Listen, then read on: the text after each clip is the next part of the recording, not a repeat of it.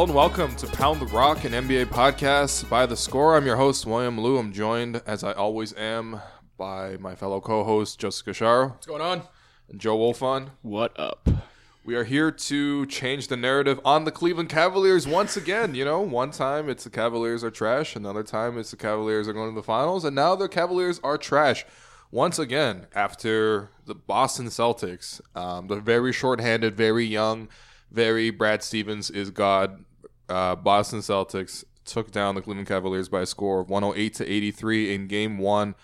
Um, let's start here you know, everything with the Cavaliers goes as LeBron goes, and LeBron was really terrible in game one. 15 points on 5 of 16 shooting with seven turnovers.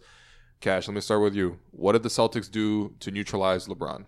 I don't think they necessarily did anything special. I do think after all of his tough talk, I thought Marcus Morris did as good of a job as you could on LeBron, bodying him up, taking away his space. I think one thing the Celtics did really well, and it's something they've done all year, is they helped and recovered really well. So they didn't leave Marcus or whoever else was guarding LeBron on a complete island, but they were also very quick with their help and then they're recovering back to shooters. So unlike, for example, the series against Toronto, LeBron didn't have um, ample time to survey the scene and find an open shooter because those those passing lanes and those open shooters were maybe only open shooters for a split second. And even someone as great and smart as LeBron still needs, you know, a bit of an avenue to find that shooter. And the Celtics just basically weren't giving it to him. Um, Wolfson, I mean, what, what did you take out of that first game in terms of defensively, that what the Celtics did? Um, everything. Like they, they the big contrast. Obviously, we're going to contrast it with the Raptors series uh, because this looked a lot more like Game One of the Pacers series, and um, the the aberration right now is looking like that Toronto series where you had a defense that was out of sorts and LeBron picking them apart, and like Cash said, like that is where the Pacers were so successful was helping and recovering, and the Celtics have even more of an advantage, I think, in this regard because of how switchable they are. They just have so many big, um, versatile wings uh, from Marcus Morris to Jaylen Brown to Jayson Tatum um, to Semi Ojeleye to Marcus Smart, frankly. Um, up and down the roster, they have guys who are able to switch through multiple positions. And that just allowed them to not get scrambled pretty much. Uh, they can switch so many things. And uh, Kevin O'Connor wrote actually a really good piece at The Ringer about how they were doing sort of like they were switching and re-switching. Um, So when they would have a switch to get like Terry Rozier switched on to Kevin Love in the post, Right. before that entry pass could be made, they would immediately Right. switch it again. They would Um, switch while the ball was in the air. like Exactly. into the so by the time that he, by, by the time he caught the ball, th- there was no mismatch there. yeah, Um, that's really smart. And that's good strategy, but it was just also great execution. There were a lot of things I think the Raptors wanted to do that they just weren't able to execute for any number of reasons that I'm sure we can get into later. Uh-huh. But um, the execution was just unbelievable on the Celtics' part, and they they close out to the three point line, I think, as well as any team in the league, and that was really huge. Like obviously the Cavs missed a ton of open 3s and that probably won't continue. But the Celtics, uh, I think, had the best uh, three point percentage defense in the league this year, and we're kind of conditioned in uh, sort of modern basketball analysis to think that. I think rightly that uh, opponent three point percentage is not really a variable you can control for. right, The and vari- that, it'll, it'll normalize over time. Right. Yeah. And the variable you can control for is volume, basically. Attempts, but yeah. but in Brad Stevens' tenure in Boston, like they consistently rank in the top five in opponent three point percentage. And I don't think that is an accident. I think there is something that's going on there where um, those guys d- defend on a string, they don't blow assignments, and they close out hard. And by the end of that game, honestly, the Cavs looked kind of spooked. Like they were passing up shots on the perimeter and they were getting run off the arc. And that that's just execution, plain and simple. Um, I think yeah, with LeBron though, I think again, no disrespect to the Celtics, like they get full credit for everything they've done, uh, and it's really really impressive what they're doing. Um, but with LeBron, you always get the sense that he can elevate his game. Um, particularly, you don't expect him to score 15 points on five of 16 shooting again with seven turnovers. Um, and LeBron said after the game he has zero level of concern um, for his team after game one. And if you really look at the history of LeBron in game one, he kind of like eases into series, right? Um, you know, in the Pacers series, they lost game one. In the Raptors series, the Cavaliers were trailing for the entire like regulation period, and, and really they only won that game because the Raptors had just awful execution, And- shooting one of 18 down the stretch. LeBron shot terribly in that game too. Yeah, tw- 12 of 30 in that game.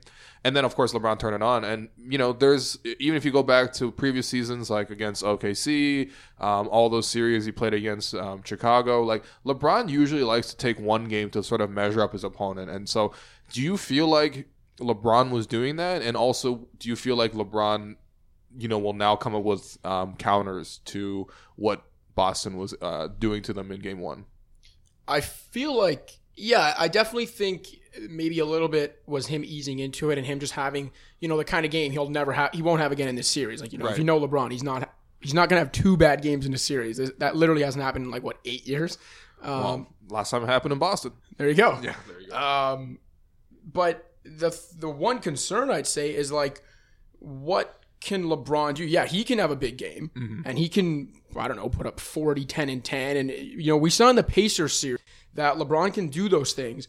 But if the rest of his roster, like if his supporting cast doesn't step up and they don't figure things out themselves, it might not matter. And I think that's the thing. Like people saw how great he was in the Raptors series, and it kind of we went back to that narrative of like, well, no one in the East can beat a LeBron-led team when LeBron's playing like that, and people forgot that just a couple weeks earlier, a solid but not great Pacers team almost beat a LeBron-led team with him playing at an all-time level. So like, yeah, LeBron will be better, but if like the Cavs role players, and if um everything about the Cavs is the team that they were for like 90 games before the Raptors series remains the same, then the Celtics can absolutely beat them, even with LeBron playing at a certain level. Yeah, and look, the Cavaliers they shot 16 of 53 on uncontested shots, right? So the Cavaliers are usually a really good team in terms of, you know, they got a lot of great shooters. So you don't expect that to continue, especially when, you know, the guys like JR and Korver combine to shoot 2 of 12 on uncontested shots. But Wolfson, like you said, man, the Celtics have done a really good job of focusing and taking away peripheral players. It happened um, in the it happened in the Sixers series, right? Like they the the Celtics neutralized a lot of the Sixers shooters that were red hot in the first round. Um, and you know, if there's one team that can really strictly execute a game plan where it's like, you know what, fine, if LeBron gets some of his points, that's okay, but we're gonna take away everyone else's shots. That seems like it would be the Celtics. Yeah, and also, I mean, just going back to how versatile and switchable they are, like a lot of the stuff the Cavs created against the Raptors was off ball stuff, using their shooters as screeners for each other. Whether it was like Korver and J.R. Smith, Korver and Kevin Love, and uh, the Raptors just couldn't keep up. They would kind of screen and rescreen until something broke down.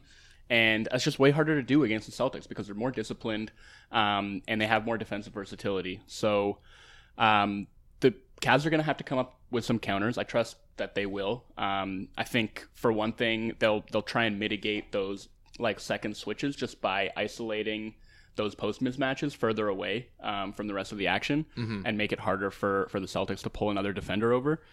And I mean, from there, I think LeBron just kind of has to be like a little bit more locked in and aggressive um, because after they, they got shellacked in that first quarter, I feel like he kind of checked out of the game a little bit. Yeah. Um, but yeah, you, I mean, at the end of the day, like they, they shot three of 16 on wide open threes. So you expect that to regress, and that'll have a big impact, I think, on how the Celtics defend them as well.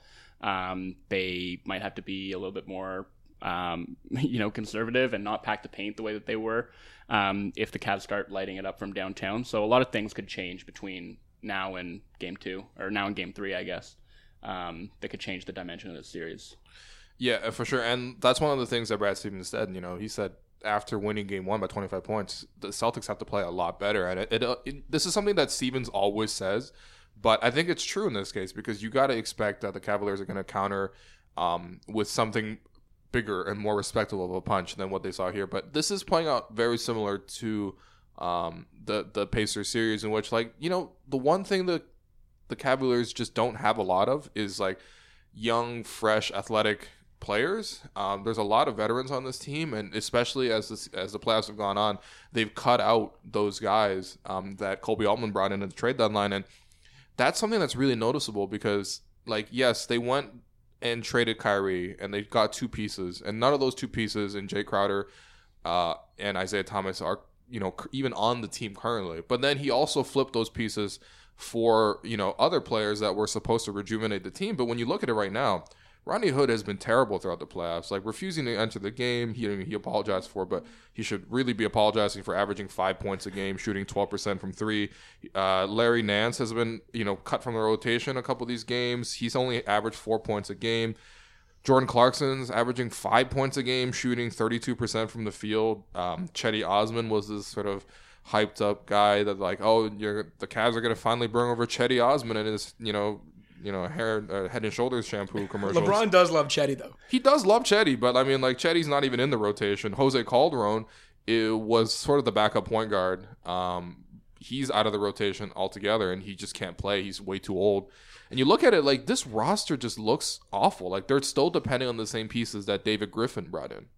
Yeah, and that's why like when um look, I still think Cleveland wins a series, but that's one thing when last night I saw a lot on Twitter like people being like you know, LeBron's gonna have a better game. Things are gonna be good, and this is what I was saying. Like, yeah, LeBron will be better, but like, go down this roster. Mm-hmm. People are falling into the trap of what they looked like in the last series, Right. which was the aberration. Like, the larger sample size here is what this team has been for most of the season, and even post deadline, they had that like nice little three game run, and then things very quickly went back to the way they were before. Like, there's just Will, you mentioned them not having a lot of like that kind of young, athletic Yeah. talent. They don't have a lot of like above average NBA talent. Period. Whether we're talking young, old, for real. Yeah. Like go down this roster. They just don't. Mm-hmm. Um, so like, I just I don't see, I just don't see what the Cavs are gonna get out of some of these guys. Like Rodney Hood has not had a good playoff game yet.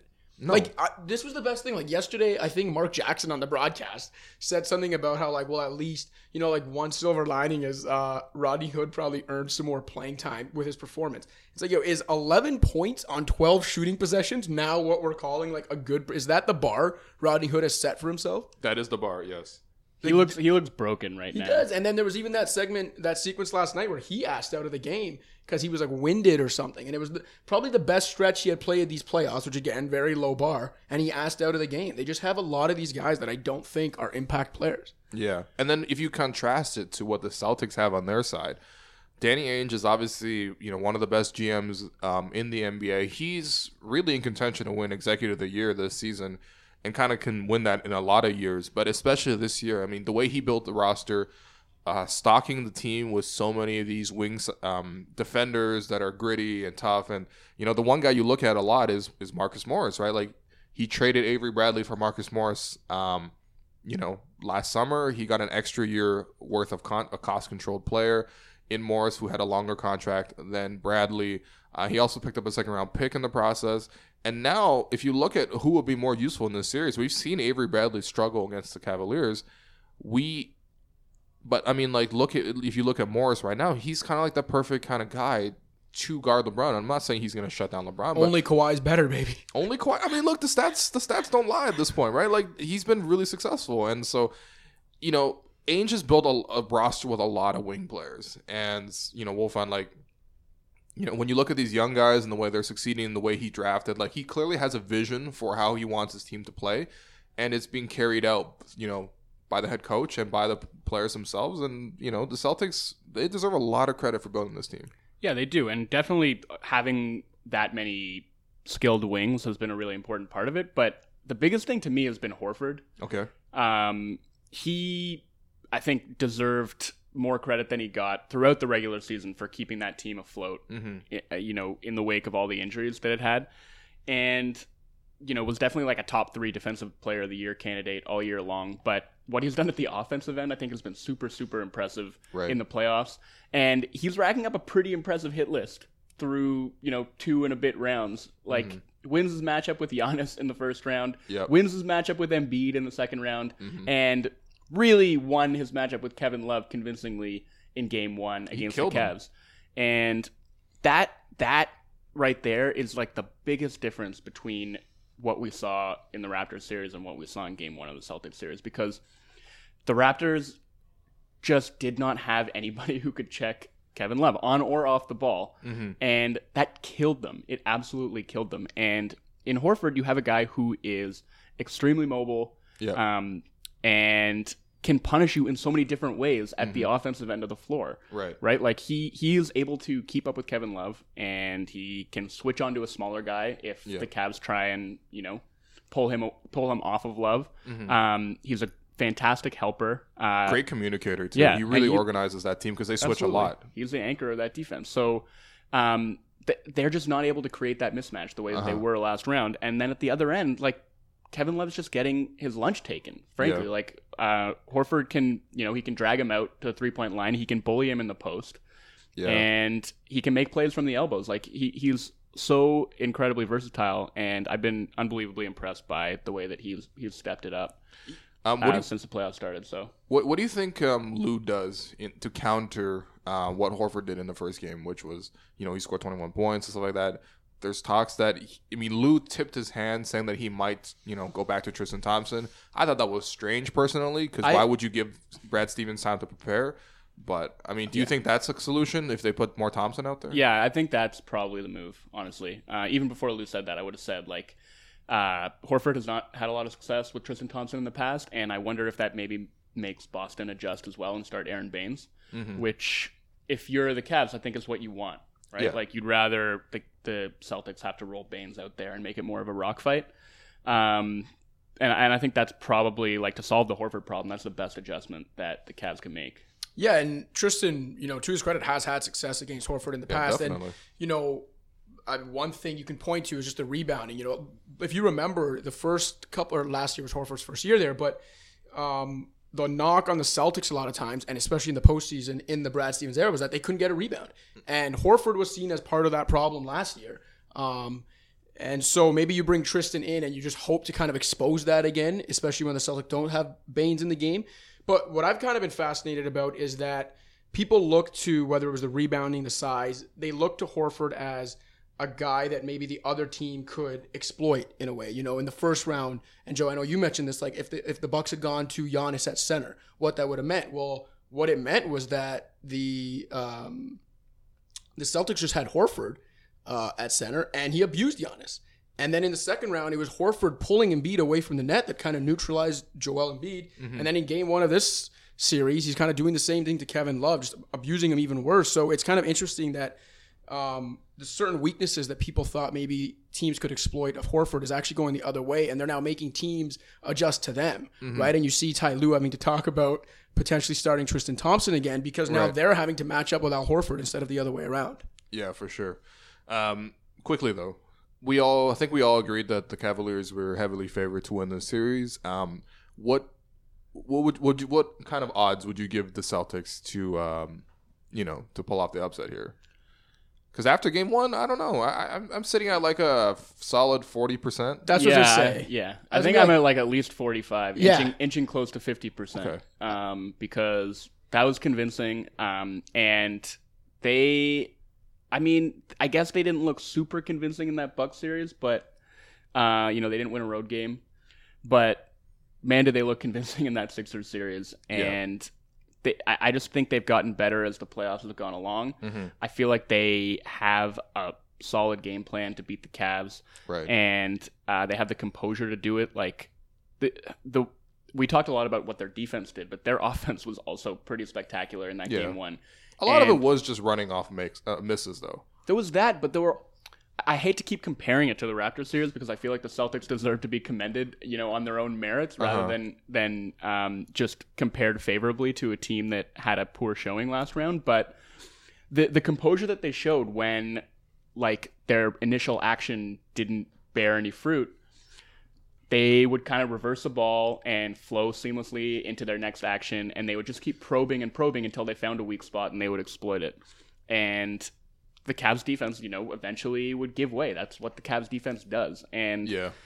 the, I, I just thought the Celtics showed a lot of patience in steadily breaking them down and finding advantages and mismatches to attack. And they have like such a balanced attack in so many different ways that they can hurt you. They don't have that one bona fide star mm-hmm. that they can go to and run their offense through, but maybe that's almost an advantage for them. Yeah, it's harder to guard five on five. Yeah. I think so much of it with the Celtics too, and I know it's kind of become a joke, like how much praise Brad Stevens gets. But I think if there's one thing you can say about Brad Stevens, and his own players will say it, is that the level of preparation that that team has going into every game in the regular season, you know, let alone the postseason, Right. is just on another level. And players will say, like, um, uh, Marcus Morris and Marcus Smart told me this year that like they've never been in a situation where a coach prepares them for a game the way Brad Stevens does, and they just know like they know their plan A, they know their plan B. There's not a, a single thing that could come up during a game where they're like, "Whoa, this kind of took us for a loop. We didn't see this coming." And I think even something as simple as like the switches while the ball is just entering the post, you know, like it's little things like that where you look at it and be like, "Wait, why don't most teams do that?" But I think it really does just come down to preparation. Yeah, I agree. Um, they're extremely prepared. Like they know exactly what they're trying to do, and they execute it about as well as you could expect. Uh, they're all on the same page. I think they're a team that communicates as well as any team in the league. And um, I think as far as making in-game adjustments, like there aren't many coaches that you would trust more than Brad Stevens to do that. So if they come out in game two and get punched in the mouth in the first quarter, uh, I I don't have any doubt that that team is going to be able to respond. I look forward to uh, next week when we when we switch up after the Cavaliers win two and be like, well, oh wow, No, it's, It's entire- always it's entirely possible. Is Like, Brad we- we Stevens could, on but- the hot seat?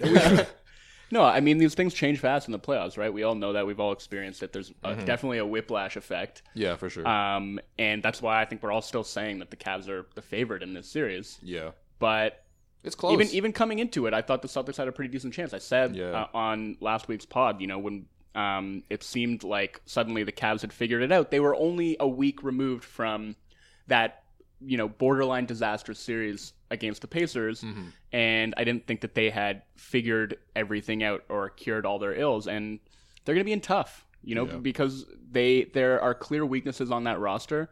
And playing against a team that doesn't make mistakes is going to make things, you know, it's going to be incumbent upon them to execute. So, Uh, speaking of a team that makes mistakes and has a difficult time executing, the uh, Toronto Raptors um, had a very eventful week, starting with losing by 35 points in Game Four to get swept by the Cavaliers for the second time in a row and three years in a row. Um, you know, the Raptors then fired their head coach Dwane Casey, who um, earlier in the week had won the coaches award for um, coach of the year. So the coaches picked that one.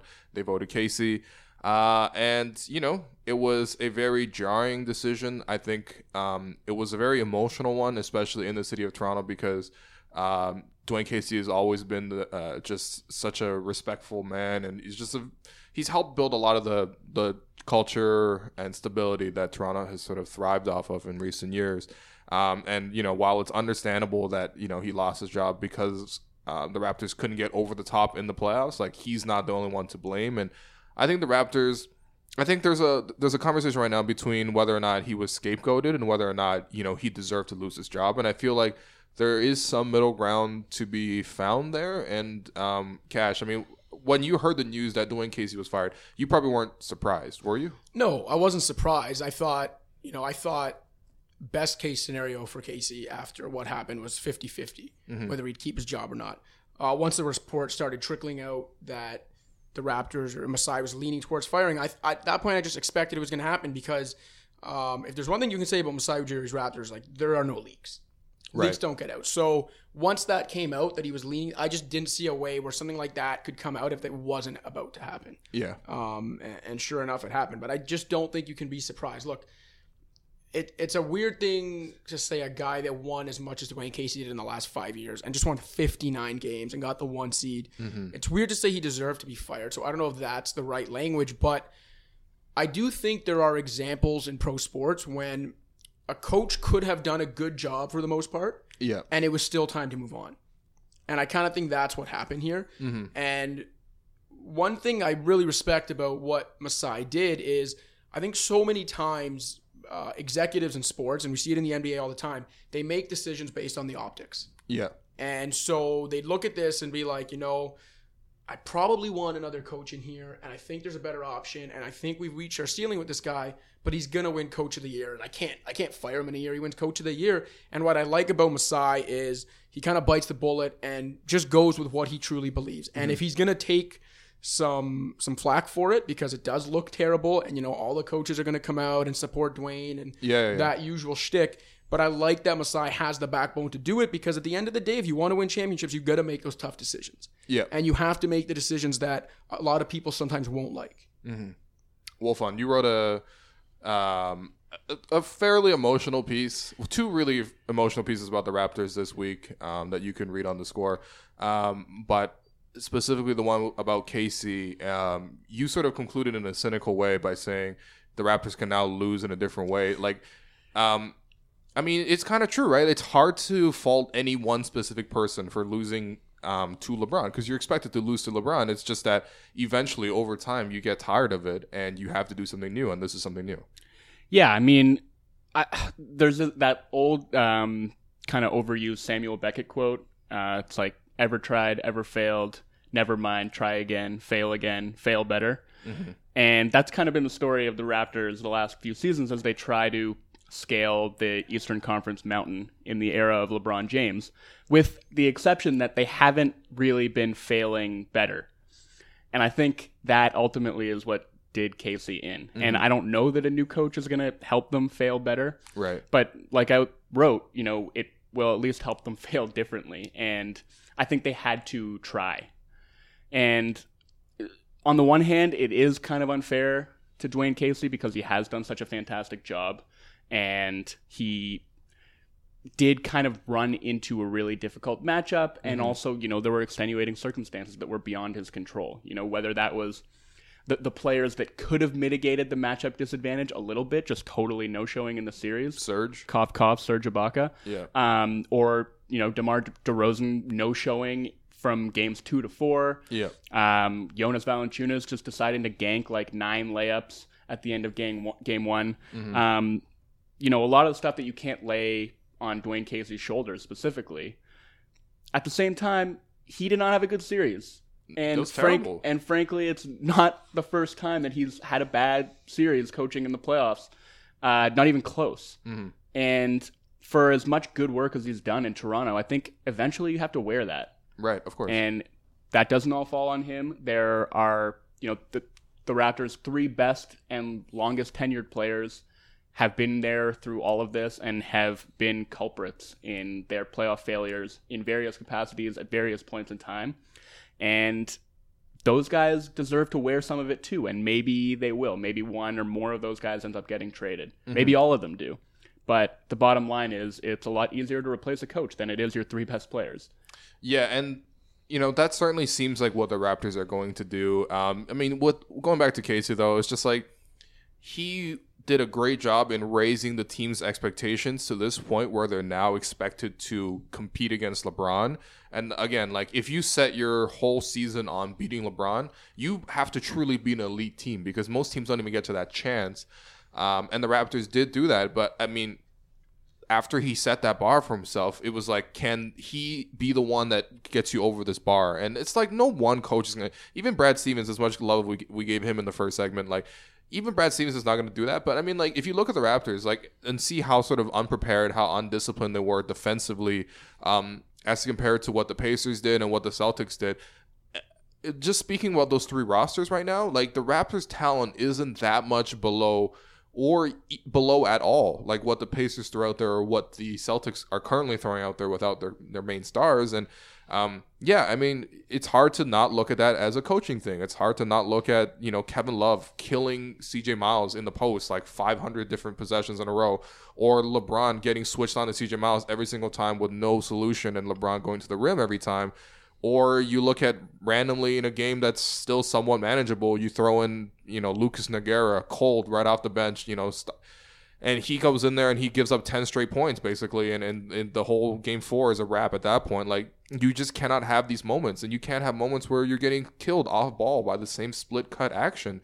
You know like some of it is on the players for not executing but like also a lot of that is on coaching. So i don't think there was any like i think masai was justified in looking for another coach but in terms of who the next guy is going to be it's going to be a little bit difficult right now because it seems like the raptors top target you know, according to reports, is Mike Budenholzer, who was last with the Hawks. Um, and now there's sort of this like little battle going on between the Bucks and the Raptors for Budenholzer's services.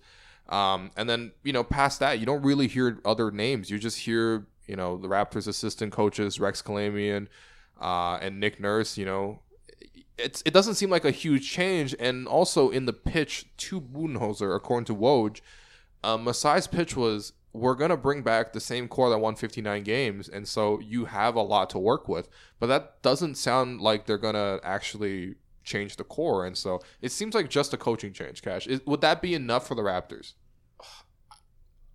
Based on the fact they just got swept, it's hard to say that that would be enough to kind of take them um, over the edge. Whether you think the edge is just beating LeBron, getting through all whatever it is, I I don't think you can just change coaches and expect that to be the difference.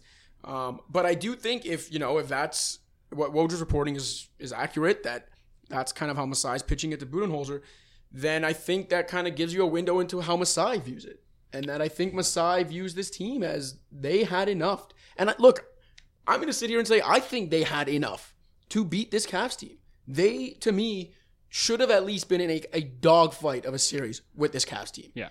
And, you know, whether it's a preparation thing, whether it's an ability to kind of adjust on the fly and not, you know, one thing I think you can say about the this kind of era of the Raptors over the last five years of getting to the playoffs is they always seem and I, I realize that the playoffs are about adjustments from game to game, but mm-hmm. the Raptors always seem to be like a step behind their opponents. It's a very reactive team, Right. and they've In the changed play- their starting lineup a lot. Yes. but, but in like a not an anticipatory way. Right. They they just always seem a step slow in the playoffs where like it takes whether it's a game one loss, you know, or then they finally get over that game one monkey. But then you, you know this year in the first round, the way they looked in those two games in Washington, there always seems to be these like moments of tension in a playoff series for the Raptors where Dwane Casey has to sit at the podium and explain why they now had to adjust to the like. Oh, here's how we righted the ship because we adjusted to this that we just what like it's like you didn't see it coming or Yeah, you didn't lack of anticipation. I right think. and you know i go back and i realize this you know in the grand scheme of things maybe you can look at this as a small mistake but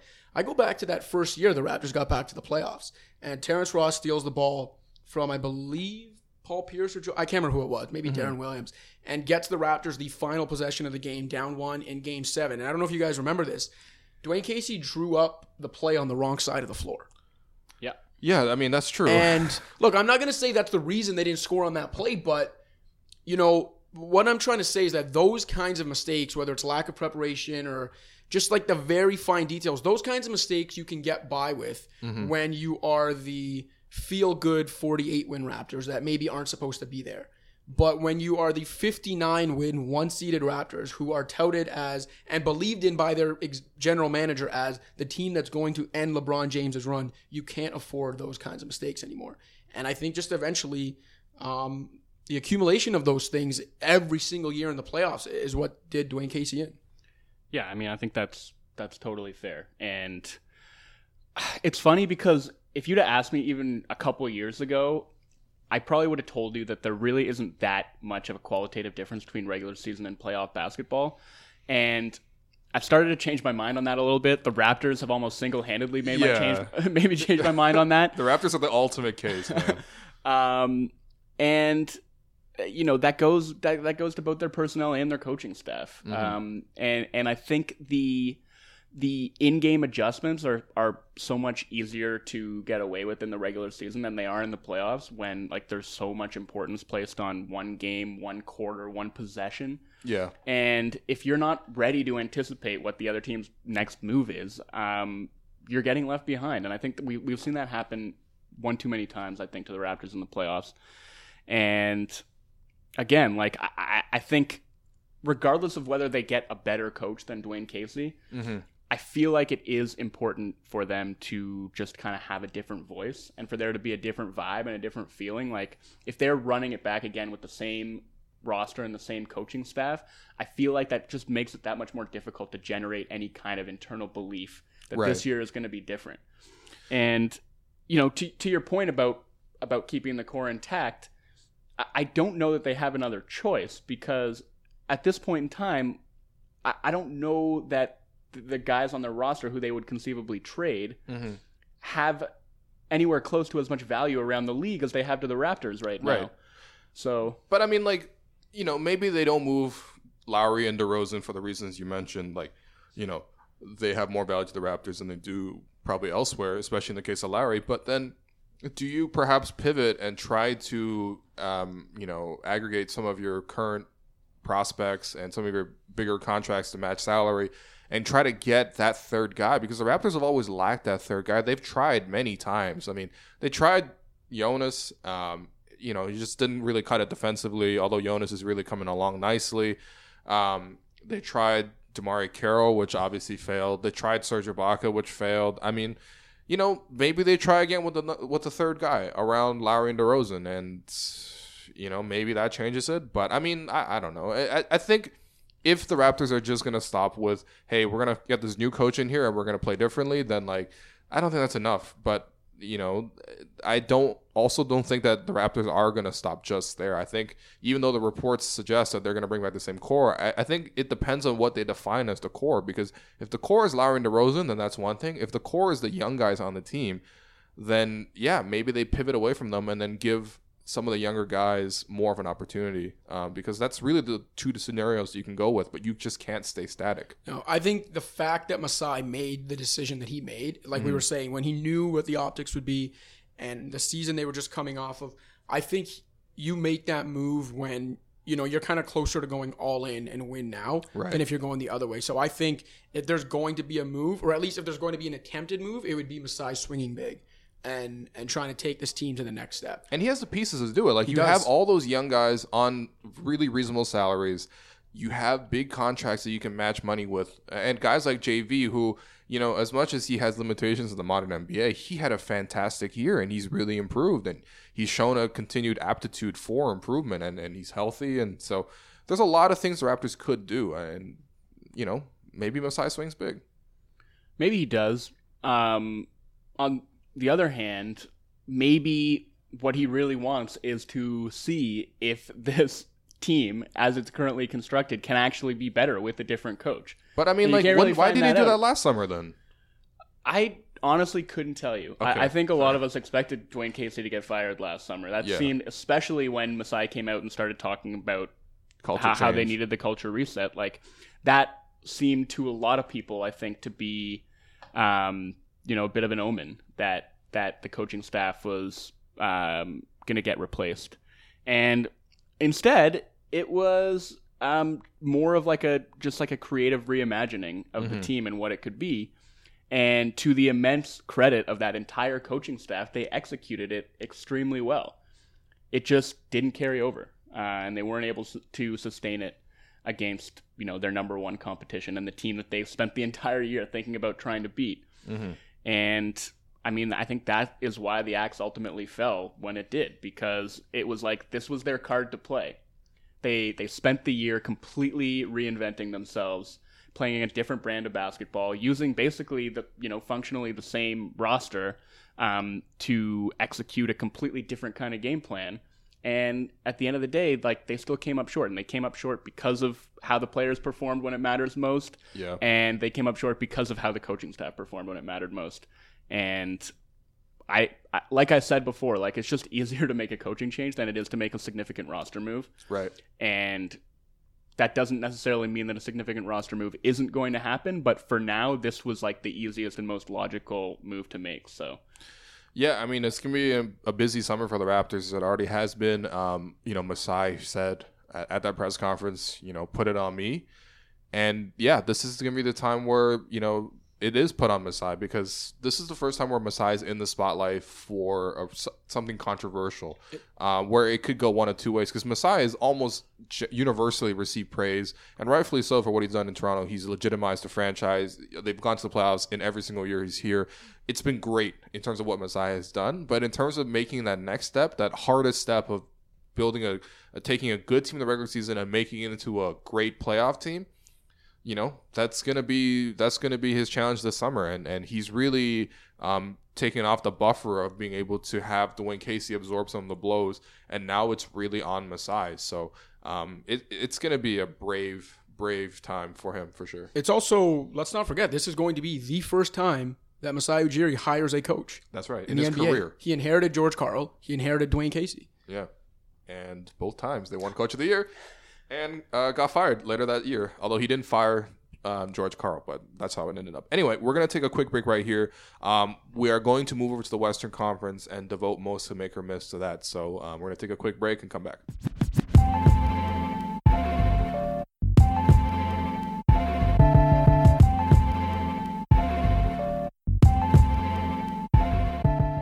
Welcome back to Pound the Rock. As always, it's your friendly reminder to support the show by rating, reviewing, and subscribing. Um, you know, and beyond that, maybe tell your friends about the podcast. Maybe grab their phones and, and, and you know subscribe to the show on their podcatcher and hit five stars while you're at it. Um, anything um, that you can do to support the podcast is very appreciated. So we'll make we're moving on to our make or miss league segment. Also, rest. I mean, it's honestly really sad that, that so many so much of this podcast was built on Dwane Casey's um, Caseyisms, his catchphrases. Uh, and now he's gone, but uh, at least he'll be remembered in this podcast and both Pound the Rock and also Make or Miss League. Um, and so usually we go around the league with the segment, but um, because we didn't talk too much about the the Western Conference Finals, we're gonna you know largely devoted to that. So first one, make or miss, Clint Capela needs to win his matchup with Draymond Green for the Rockets to upset the Warriors. I think I'll go miss on that one just because that that doesn't really feel like a one-on-one matchup to me. Um, I think Clint Capela is going to be really, really important, but it, I- to me, it's less about winning his matchup with Draymond than it is just his ability to kind of hang with Steph on switches, um, and you know be able to protect the rim, like be a, like a really effective rim runner, um, who's able to collapse the Warriors' defense a little bit with his vertical spacing, and you know be just like that ideal uh, lob catching pick and roll partner with James Harden. I think there are a lot of ways that he can have his fingerprints on this series, but it, it doesn't feel to me like it's going to be a one on one matchup against Draymond that he needs to win. Yeah, I, I pretty much agree with all of that. I think you can make the argument he needs to outplay Draymond, I guess, but I Yeah, I just don't see it enough of a one-on-one matchup. But yeah, if we're I talking mean, just they're going to be guarding each other a lot. yeah, if, if we're going straight up like he's got to outplay Draymond, then I'll go with a make. Okay. Um, but not just because of his interactions with Draymond. You know, like his ability to switch defensively on the perimeter against Steph. Whether Steph's healthy enough to take Clint off the dribble is something that is worth monitoring because Steph didn't do it as often again when Biggs were switched on to him in the Utah series. So I think there are a lot of things that Clint Capela could do to swing this matchup. Um, but I don't necessarily think just the interactions in his matchup with Draymond are those things. Okay. Um, yeah, I mean, I guess I probably should have worded this better, but yeah, I mean, outplaying Draymond, I think, is going to be pretty important for them because, like, if Capela can consistently dominate the offensive glass, if Capela um, can put Draymond into foul trouble a little bit, like that will change the series a lot because, it's like, you know, the Warriors' front court is already quite thin, and as much as it's been nice to see Kevon Looney, um, you know, break free from that like morass of just random Warriors centers, the Warriors have so many weird random centers on their roster, like Zaza, Jordan Bell, um, you know, Damian Jones. Dam- oh yeah, Damian Jones. That We're just just the most naming random. everybody but JaVale McGee. JaVale. Yeah, JaVale. JaVale does not count. Um, but David um, West. Yeah, that's what I mean. They have so, like half their team is just these weird. David that- Lee is floating around out there somewhere, just like Yeah. ready to take the court. Nah, he's just like on tour with uh, Wozniacki Yeah. at this point, I think. Yeah, David Lee's living the life. Shout out David Lee. Yeah. Um, Um, but what one thing I'll say, like, do you think they'll stick Draymond on Capela, or do you feel like they'll they'll put Durant on Capela and Ooh. and have have Draymond guard like I, I don't know, like PJ Tucker, like a non-scorer where And he just can kind of be a free safety, basically. that's which is- interesting. A lot of times, how Draymond's at his best, right? When Yeah, no, Draymond can just kind of be like the roamer. Yeah. I mean, the Sixers tried to do that with Ben Simmons, like stick him on Marcus Smart, and it didn't really work because Simmons obviously is like not the off-ball defensive terror that Draymond is. Um, but I Yeah. feel like that could be that could be an interesting wrinkle. Well, okay, that leads nicely to the next question here. Uh, make or miss. Um, taking Draymond Green out of the game should be the Rockets' priority.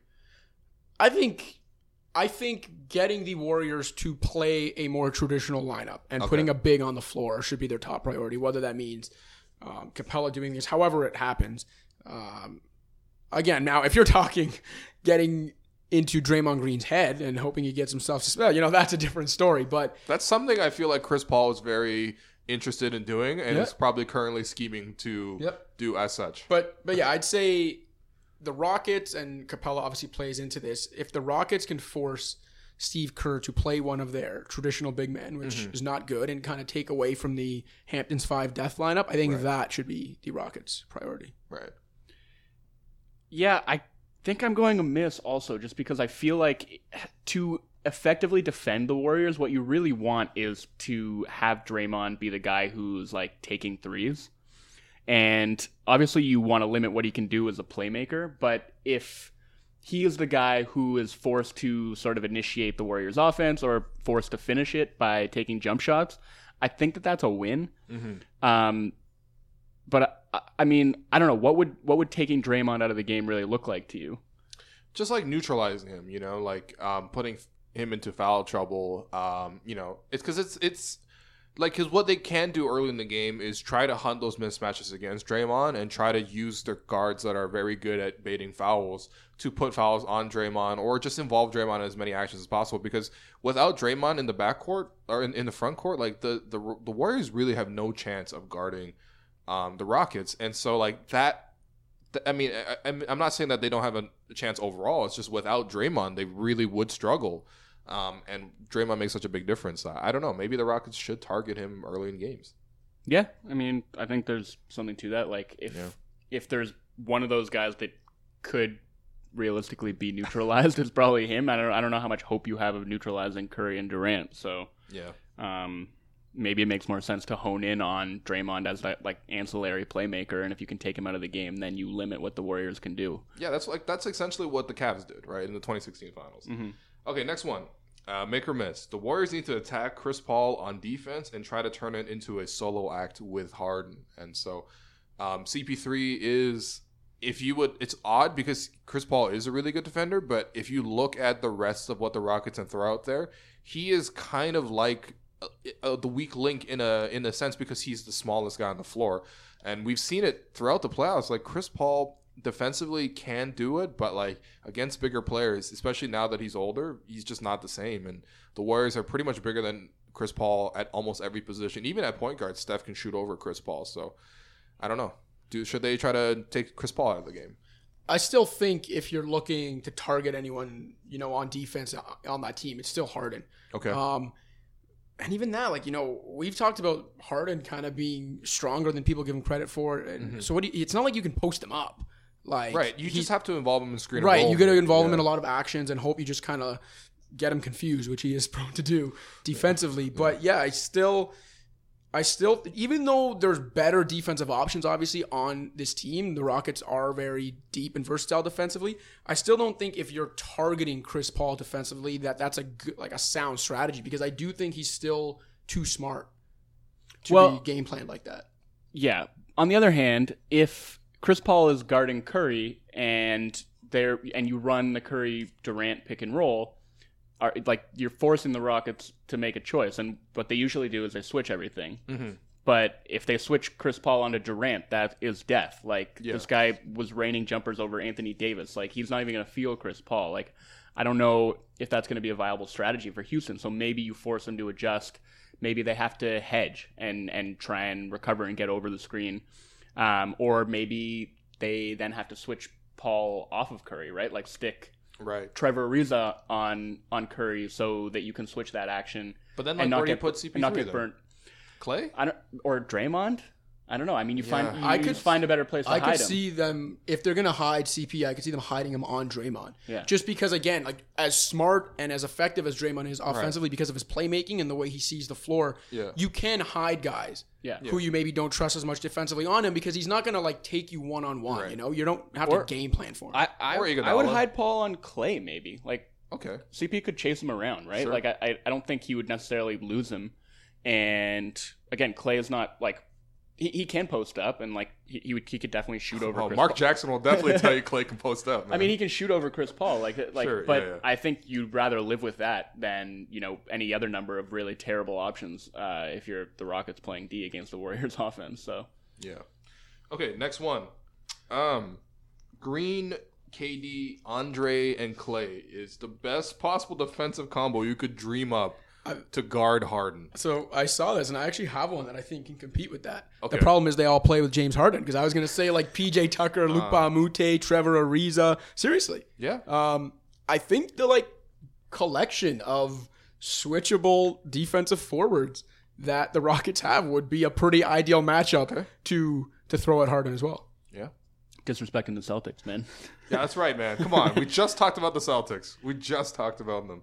What would Marcus Smart be doing to James Harden? Probably Just drawing an offensive foul Yeah. and then celebrating the game because he flopped. just getting all up in his beard. Um, that happened earlier this it. year. They, the, the the Rockets blew like a twenty point lead in Twenty six point lead, yeah. That's Smart insane. drew two two offensive fouls on Harden in the last nine seconds, I think. Hmm. Um, yeah, I don't know if it's the best. I can't think off the top of my head of what the best uh, foursome would be to take Harden out of the game, but you can't really complain about those four guys. Yeah.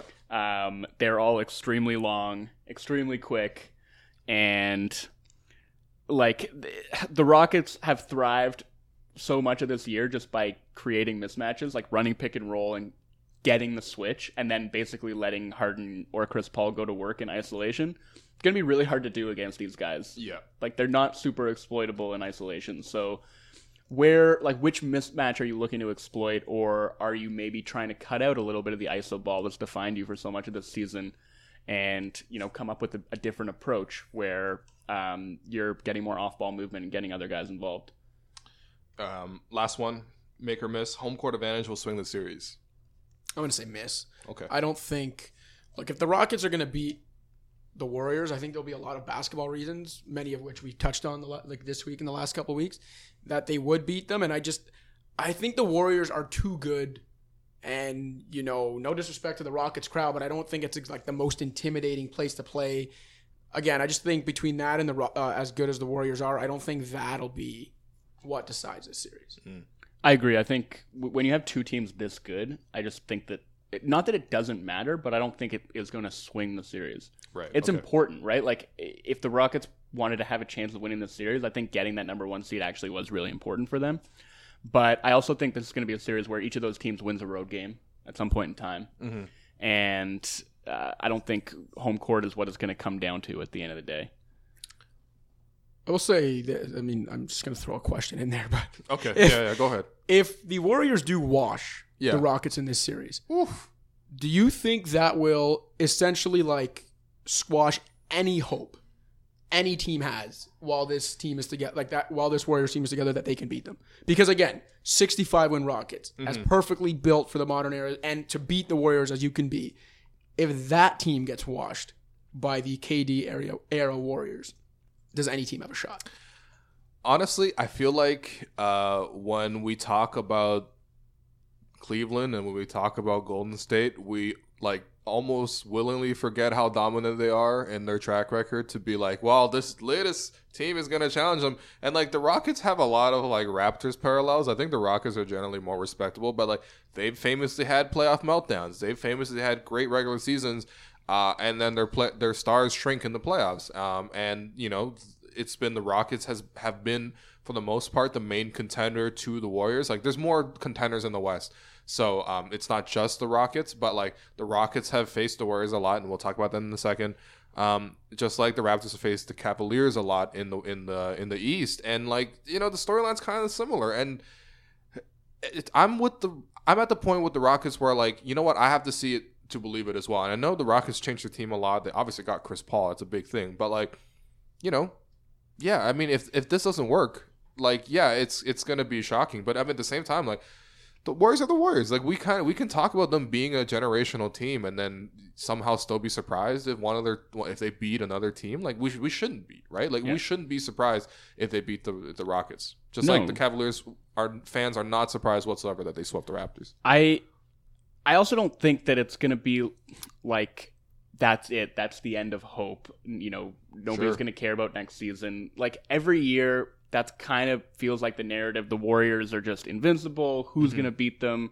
How could anyone beat this team? And over the course of the season, people kind of forget that a little bit Yeah. and talk themselves into other teams and other stories and other possibilities. Like next year, people are going to talk themselves into the Celtics with the healthy Kyrie and Gordon Sure. Hayward, and they're going to talk themselves into whatever the 76ers are next year.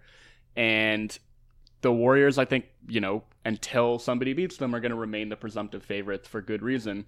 But there will always be teams that show that glimmer of promise, I think, that people can talk themselves into. And the Rockets have been that team this year, and we'll we'll see how they come out. Yeah. No, the, time when we really feel the inevitability of the Warriors is when they get Anthony Davis. Um, anyway, we're going to take another quick break and come back with our playoff flashback.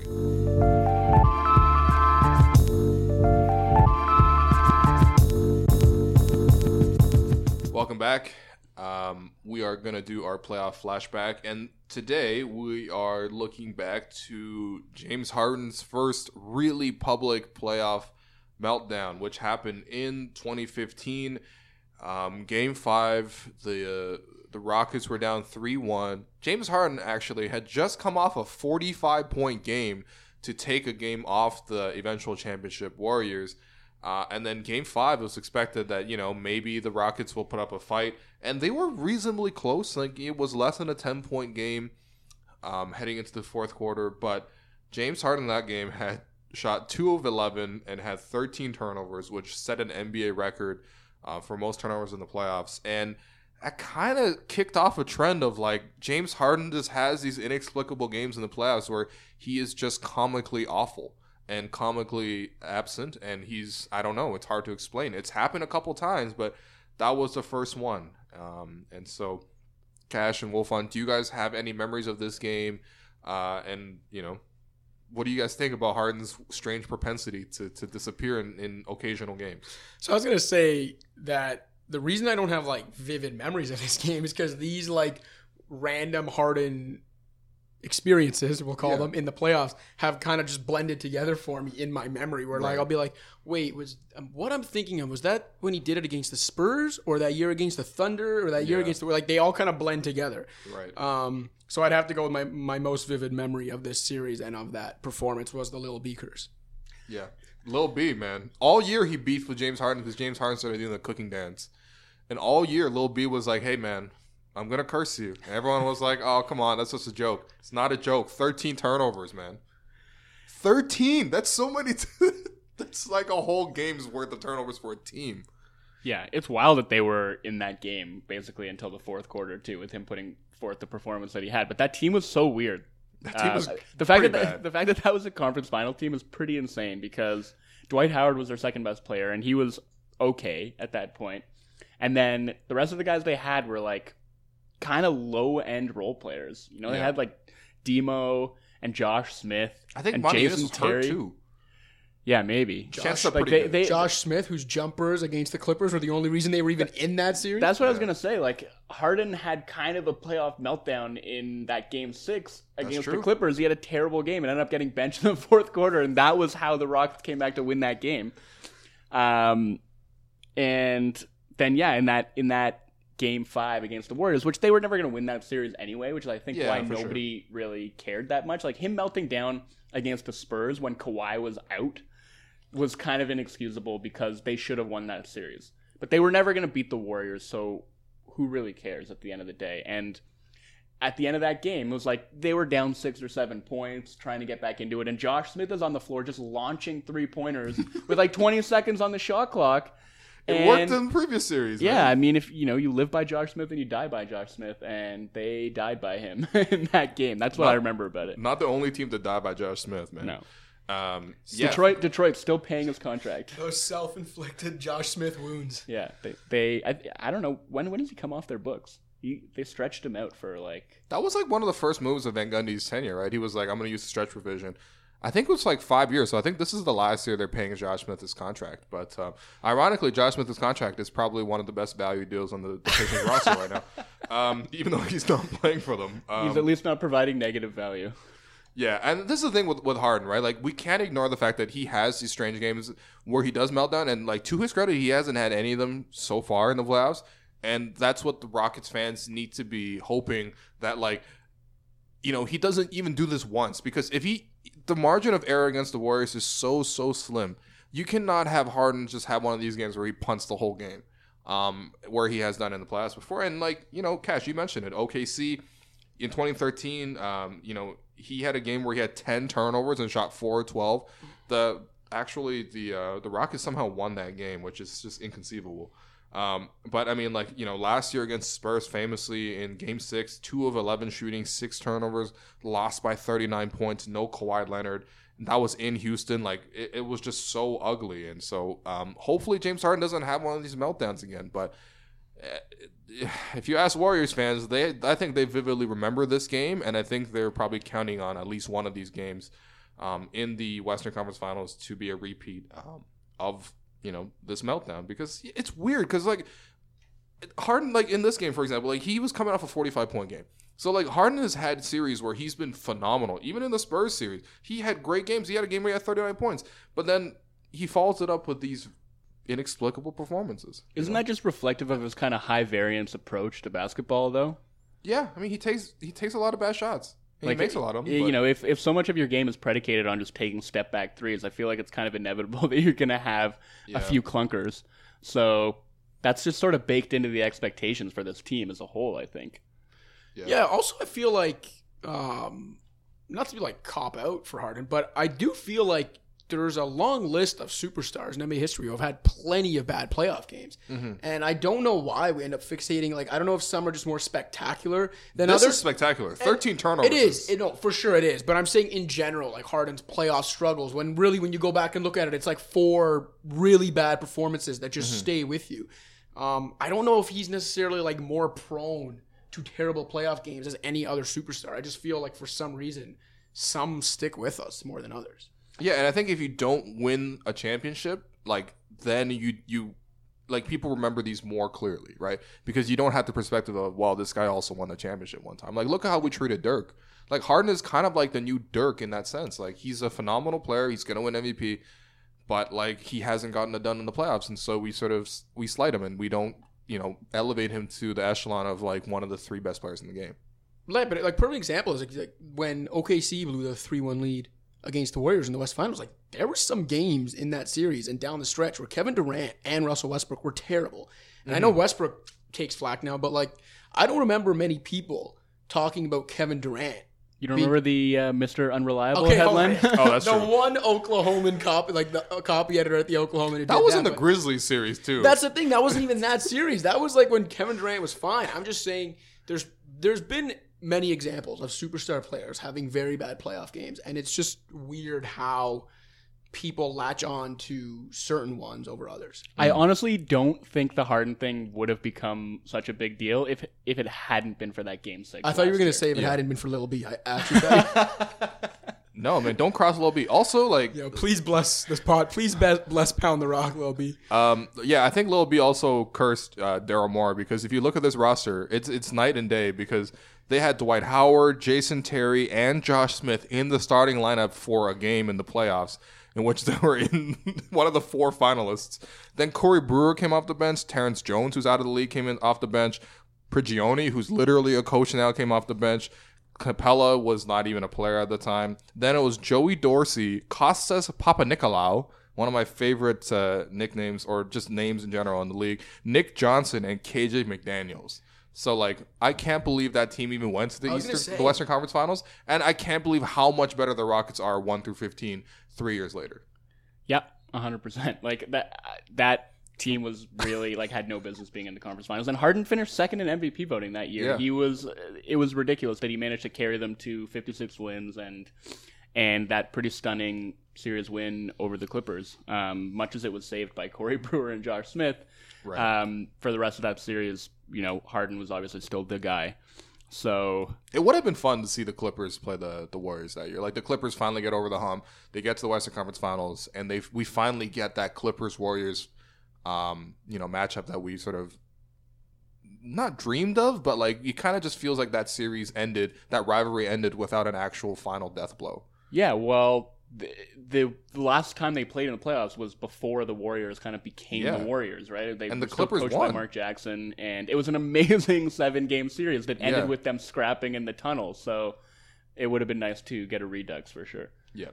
All right, that does it for the podcast. Uh, once again, thanks to Joe Casciaro and Joe Wolfson, and we'll be back next week.